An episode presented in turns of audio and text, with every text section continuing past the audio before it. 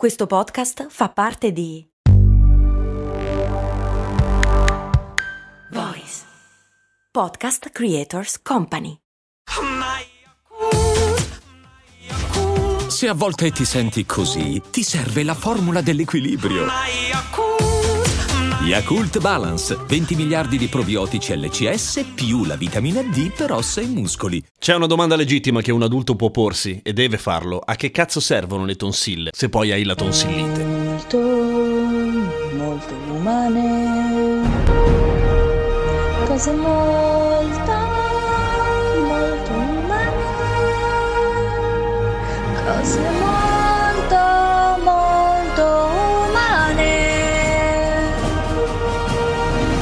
Grazie a Edo per questa bella sigla che mi farà andare dritto al gabbio per copyright infringement. Questa puntata doveva andare in onda ieri, ma ieri era la 404 per cui bisognava farla sull'errore per forza e parlo un po' strano perché appunto ho la tonsillite, ma parlo questo perché sono strafatto di antinfiammatori. A che cazzo servono le tonsille se si infiammano e poi ci stai male? La verità è che bisogna porsi una domanda, quanti adulti conoscete che soffrono di tonsillite? Pochi in genere perché le tonsille servono a proteggerci quando abbiamo dai 4 ai 10 anni, poi superati i 10 anni in teoria dovrebbero ridursi di volume e lasciare un po' perdere, lasciare agli altri fare il lavoro di difenderci. Il fatto è questo che noi come creature siamo tutti ricoperti di pelle e la pelle tutto sommato è un'ottima protezione verso quelli che sono gli agenti esterni. Dove sbagliamo e dove abbiamo dei buchi. E il buco più sensibile da questo punto di vista è la bocca perché da lì ci mangiamo e ci respiriamo. E se lo fai da altri buchi stai sbagliando probabilmente l'utilizzo degli altri pertugi nel senso che attraverso la bocca tendenzialmente da un punto di vista statistico passa più roba che dagli altri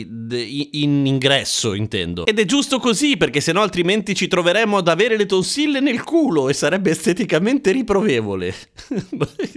Essendo il cavo orale appunto uno dei posti più sensibili dove entra il nemico ci sono le tonsille. Ma quali tonsille direte voi? Perché le tonsille mica sono solamente quelle due che conosci di solito perché si vedono lì. Quelle sono le tonsille palatine. Ma ci sono anche quelle tubariche quelle linguali e le tonsille faringee che fanno parte dell'anello di Valdayer l'anello di Valdayer è appunto una sorta di baluardo di protezione piene di missili che sparano agli streptococchi. Ho visto i linfociti B balenare sull'anello di Valdayer ora qualcuno potrebbe chiedersi come mai un quarantenne che soffre spesso di tonsillite ha ancora le tonsille perché non gliele hanno tolte negli anni 70-80 quelli cresciuti fra i 70 e gli 80 probabilmente le tonsille non le hanno. Nel senso che ai tempi si toglievano con la facilità di chi si taglia i capelli bene o male. Tonsillite zac! Ed era bellissimo. A me non l'hanno fatto. Adesso non le tolgono più. Come mai? Per una questione di se vuoi politica della sanità che è- ha un senso nel senso che comunque è un'operazione che comporta dei rischi seppur bassi a fronte del fatto che gli antibiotici sono diventati sempre più fichi per cui con meno effetti collaterali e sempre più efficaci. Ma non bisogna esagerare con gli antibiotici ovviamente perché gli antibiotici servono sì come bomba atomica contro i batteri ma anche come allenamento per i batteri cioè chi sopravvive al bombardamento degli antibiotici sono il meglio la crema l'elite dei batteri e quindi diventano super batteri o batteri antibiotico resistenti che sono quelli che hanno più probabilità di sterminare l'umanità per cui non fate gli stronzi usate gli antibiotici solo quando serve. Ma torniamo a me perché oggi parliamo del mio caso anche se voi direte chi se ne frega. No non è vero perché comunque è un caso simile a molti altri. Come mai ho la tonsillite da grande cosa che non succede praticamente mai? Allora intanto è una roba genetica. Questo è-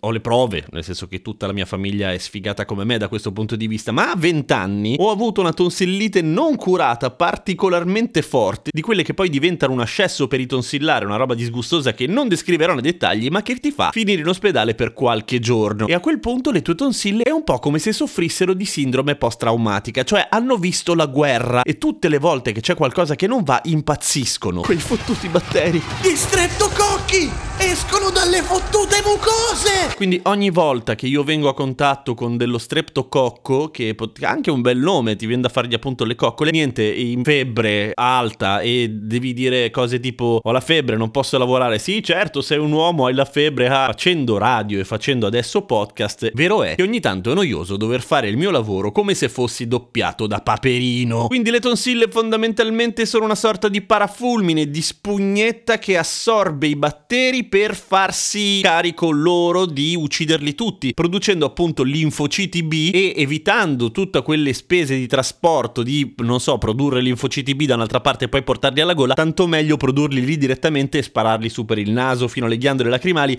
per far fuori tutto lo streptococco possibile, se le cose vanno bene. Se hai le tonsille che hanno visto la guerra come me, di solito non c'è un cazzo da fare, dovrai prendere gli antibiotici perché si riempiono di placche e rischi di... No, morire proprio no, però comunque di stare molto molto male. Oddio, in effetti quando diventa scesso peritonsillare se non ti portano in ospedale effettivamente schiatti, però schiattare di tonsillite è una cosa così poco onorevole che non, non lo fate. A domani con cose molto umane, andrà meglio di così, giuro.